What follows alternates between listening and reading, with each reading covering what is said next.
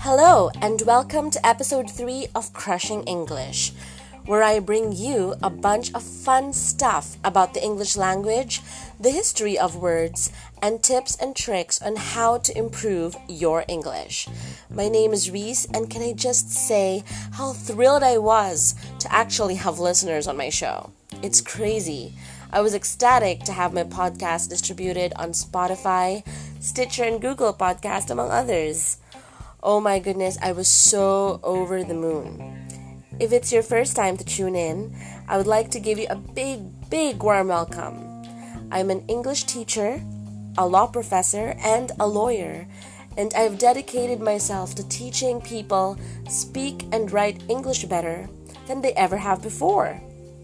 If you like what you hear, please, please, please add this podcast to your favorites and leave me a quick review wherever you're listening to. It would definitely make my day. Now, without further ado, let's get going.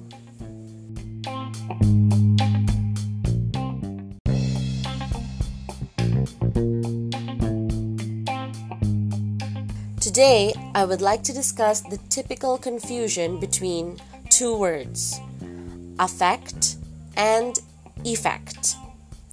I was checking my students' essays the other day and noticed that one of them made this mistake.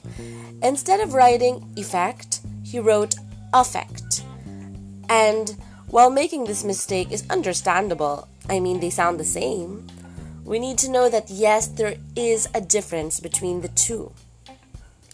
First, affect.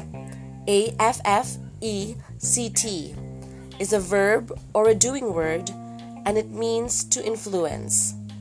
For example, the internet affects children in many ways. Some of them follow what they see or hear on the internet. Effect E F F E C T.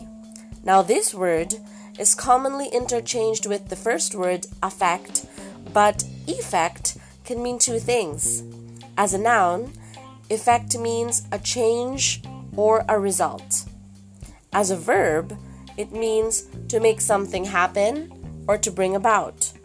For example, if you are going to use effect as a noun, a good example could be using the internet for schoolwork has a lot of positive effects.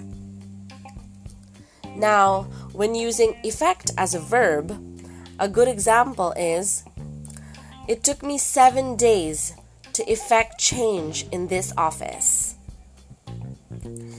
Okay, so that wraps up our third episode of Crushing English. I hope that you learned something new, and if you want to repeat the lesson, then just hit playback. For show notes to this episode, please visit www.homeofhustle.com slash crushing English episode 3. Everything in small caps. That's www.home, H O M E, off, O F, hustle, H U S T L E, dot com, C O M, slash crushing English episode 3. I'll see you next time.